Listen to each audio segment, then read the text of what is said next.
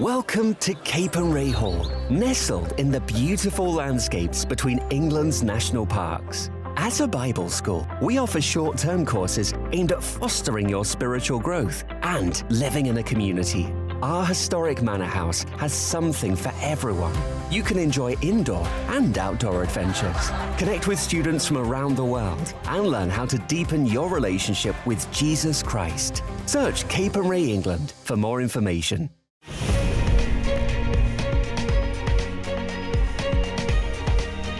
Leadership File on Premier.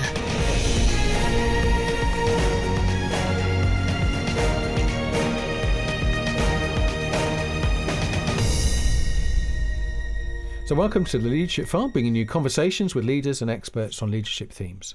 I'm Andy Peck, uh, your host. Uh, and as uh, COVID 19 hit the world, many of us have gone into lockdown, directed, of course, by the wise counsel of our nation's leaders. Uh, but thankfully, there are Christians in charities such as Samaritan's Purse who've not gone into retreat but advanced towards the trouble to provide relief and support uh, to those most affected. And I'm delighted to be joined on the leadership file by Darren Tosh, who's the executive director of Samaritan's Purse UK. He's based in uh, North London. So, welcome, Darren, to the leadership file. Thank you. It's great to be able to chat with you today. Um, so, your journey into uh, Samaritan's Purse, first of all. Well, I've I've been with the organization for 20 years now, which is amazing. This has um, essentially been my professional life. I, um, however, I didn't necessarily have the most um, stellar start with the organization. I, I, I simply applied into the organization and was quite bluntly told by the HR team that I had nothing to offer and so oh, my initial uh, entry into the organization was a rejection letter. Well, what um, a wonderful story. sad, yeah, sad story.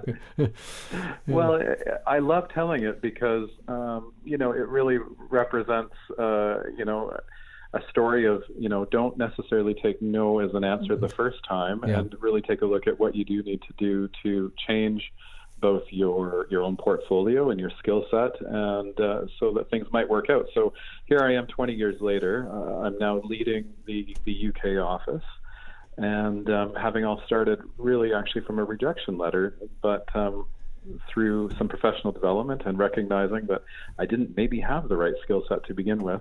Um, I, I re-entered the organization shortly thereafter that first rejection, and uh, really worked my way up into leadership from the the the, the lowest point on on the uh, entry was was as an intern, and so I started as an intern and uh, served the organization in that capacity, and, and gradually worked my way into this role today. So it's it's been an incredible journey, and and most of it, quite honestly, has been uh, working overseas and serving in the um, in, in the as hands and feet of the organization as we end up representing Jesus across the world. And so most of my career has really been through Asia primarily, and um, but more recently in the past few years here in the UK. Sure. And you, you're from uh, North America yourself?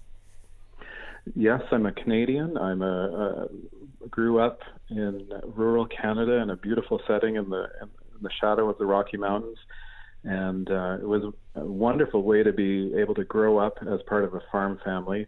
And as I, you know, one of the things that I really encourage people as they end up getting into this line of work in particular, um, you know, farm kids are amazing because farm kids are resilient and they um, they're you know you can travel the world over and a farmer is a farmer no matter what country they're in whether they're in England or in Cambodia or Brazil um, farming communities, um, you know, they all have the same struggles and the same um, importance uh, placed on community and, and their neighbors and dependence on, on each other. And so, as a farm kid, I uh, I think I you know God God built something into me to be able to work well overseas, and that just uh, you know was really part of my ministry story. And so I really credit my community and my parents for for giving me that gifting and that experience at a young age that has just been so valuable over the years. So it all started from yeah, a farm in uh, in Alberta, Canada, and, and today now I sit in London, uh, helping to lead uh, you know a wonderful international organization. Well, I'm not sure if poultry farming counts, but I'm a son of a agriculture merchant who had a poultry farm, so I grew up on a on, on, a semi farm as well. So, um, you know, a Christmas Christmas Eve shoveling uh, uh, poultry manure um, when the auger broke down is part of my history as well. So there we go. but um, uh, on to more more more sober sober matters. You're of course uh, you know work worldwide, prevent, providing education and relief in countries, uh, and especially uh, at work with COVID nineteen. I was thrilled to hear of some of the things uh, Samaritan's Purse have been involved with. Maybe you could share some of those and. Um, uh, you know what what you've been doing on the ground, as it were. Yeah, the coronavirus pandemic has been a, you know, an incredible focus and ministry opportunity for Samaritan's Purse over the past few months. We, as the pandemic was beginning to expand and grow, we we were luckily uh, invited by the Italian government to be helping in just south of Milan Italy, and uh, that became our initial focus as to where we could help. And Samaritan's Purse over the years has developed some tremendous capacity um, in health programming, and, and, one of the areas that um, really grew out of our Ebola response a few years ago was the emergency field hospitals. So we actually have in our warehouses a, a couple field hospitals, which are military um, grade hospital units that we can fly into a location and set up to be able to assist. And if you remember a few months ago, you know, Italy was the hot spot. Yes, indeed. Yeah. The hospital was overrun.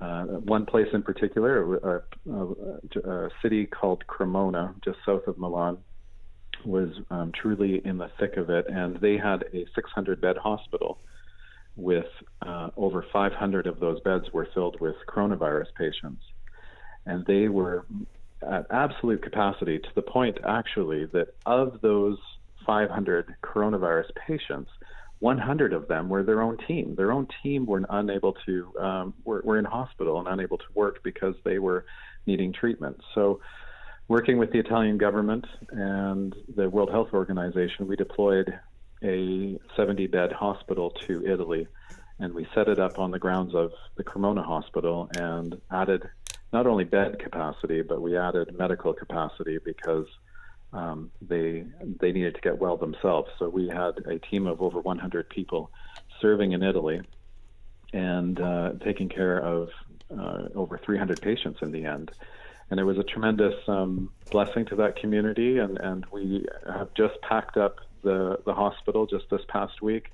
And the mayor of Cremona ceremoniously thanked our team, and so a number of our members are returning back to the UK as honorary citizens of Cremona because the community was truly impacted. And so it was a tremendous outreach and something that um, took a, a, a, great deal of, um, of, of, risk. You know, our people end up having to assess the risk as they end up joining these types of programs. And so we're very, very blessed to have an amazing team that said that yes, I want to serve. Yes, I want to go to Italy and be at the center of this. And uh, it's been a tremendous opportunity for for ministry in, in Italy. Well, that is an astonishing story, um, Darren. Thank you. Very, very moving. Um, and and also New York City. Um, I understand right. you were involved. Yeah, we once uh, once the pandemic grew, we recognized that New York was then the next center of the pandemic, and so as the U.S. has unfortunately experienced an explosive rate of infections and deaths, uh, we did set up another field hospital in New York, and not only in New York, it was literally in New York New York Central Park. And oh, so wow. uh, the very first time, uh, you know, in a hundred years that such a facility was ever even considered. And so right in Central Park, there's uh, an emergency field hospital that again was serving. And it was tied in with the local hospital system, and there was two hospitals in particular that asked us to increase their capacity by converting some of their reception areas into additional wards. So that program is is slowly coming to uh, closure as they start to um, not need the extra capacity and and so in New York, I believe it was again well over 350 patients have been um, been assisted through that field hospital. and uh, a really a, a fantastic way for the Christian community and local churches in New York and Cremona to really bear witness to you know what can what are we called to as Christians to do in, in, in these times of crisis and so it was a wonderful opportunity to uh, to be sharing um, you know God's love in that way in those two cities. And you've also been able to provide PPE in, in the UK. We, we it's been a tremendous opportunity here as we have the NHS and they've they were able to increase their capacity through the Nightingale hospitals. We took a look at what were the opportunities for service here, and we said that you know there clearly wasn't the need for the field hospitals, but what a tremendous um, opportunity for us to be able to work with the local churches and Christian charities who are either wanting to do outreach and caring for the vulnerable and the isolated, um, but maybe don't have the equipment to do so, or to help bolster those who already were doing amazing things who just needed a bit more. So we we obviously have good supply chains into good quality medical um, supplies. And so we chose to redirect some of those supplies here into the UK and then distribute it out to to churches in particular, but also um, other charities. So right now we've got you know, 400 churches that are connected to us who have received um, both grants and um, PPE to help protect them as they minister. And it's just some amazing things that are happening out there. I mean, the church is really doing some fantastic things. There's so many small communities now that have pop-up food banks. There's um, some intriguing work that's happening with, uh, you know, how do you help young people who are stuck at home? And churches are coming up with some very creative ways of doing activity packs and and uh, connecting with single moms that might be needing extra support.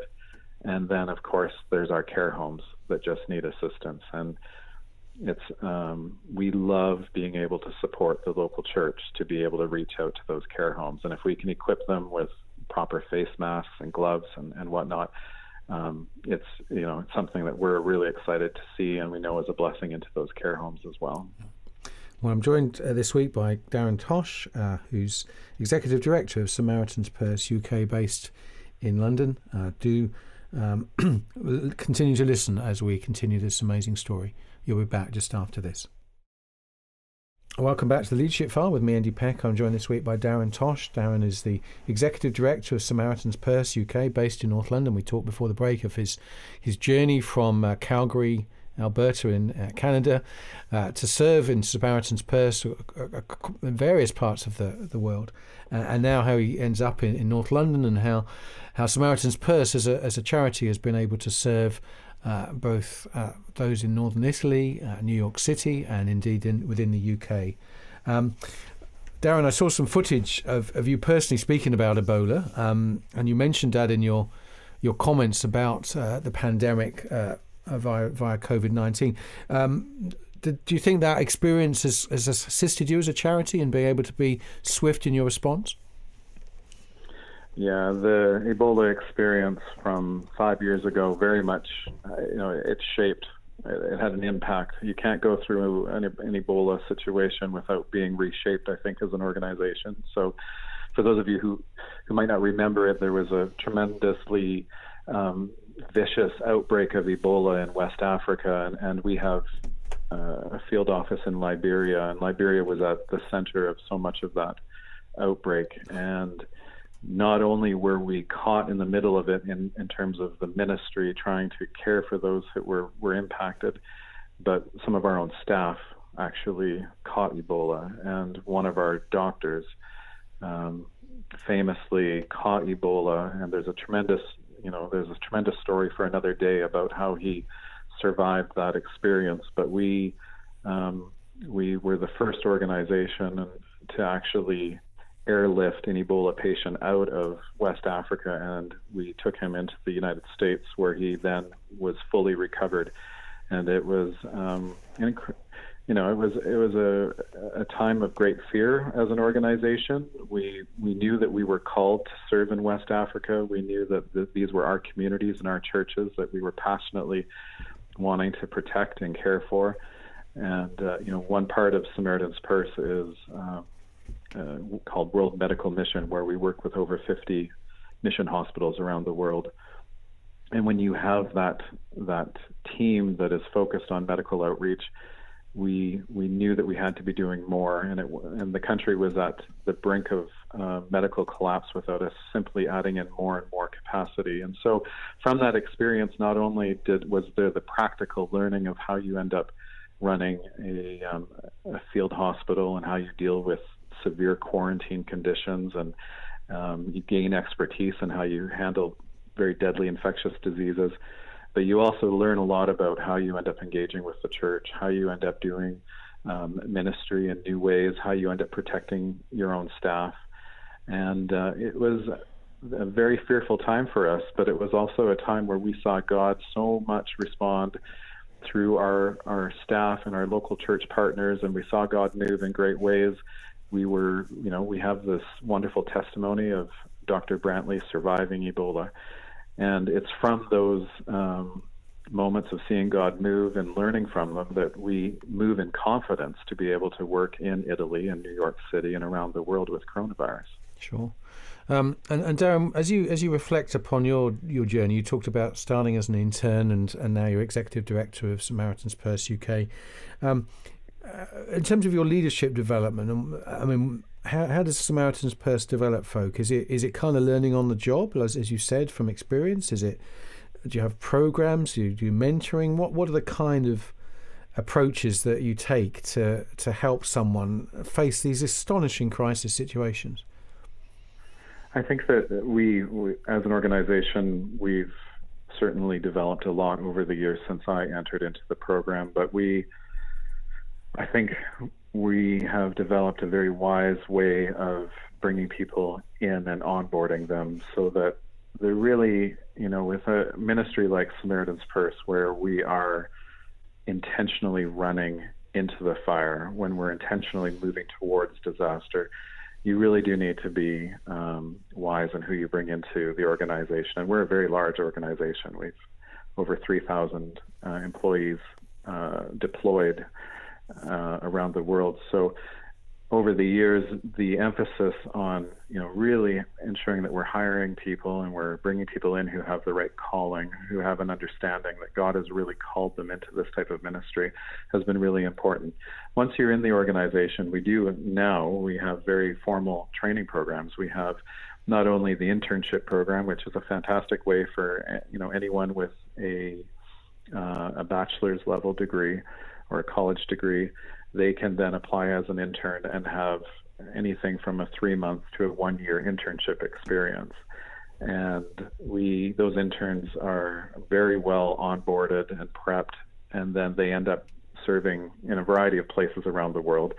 And it's you know many of our best staff have come through that program. We've also more, more recently introduced an apprenticeship scheme, which is similar to what we might see in the UK um, for formal apprenticeships. But um, the difference is really that we end up bringing people and rotating them through a number of departments because as young people end up entering into ministry, they often don't really know the areas that they have their their real the, the part that gives them great joy and what God has gifted them. So we end up rotating them through not only the maybe the field offices where they're physically working in, in water and sanitation, but we also give them opportunities within the the back end office where the project management happens, where the finance happens, where communications and IT happens. So it's uh, we certainly recognize that there's um, some of the best training, the best employees that we've had over the years have really come about through us investing quite heavily through through growing them internally. Um, that's not to say that we, you know, we aren't hiring fantastic people cold, you know, into senior level positions, but it really is a, an organization that focuses on young professionals and getting them equipped for full time, lifetime ministry. Yeah.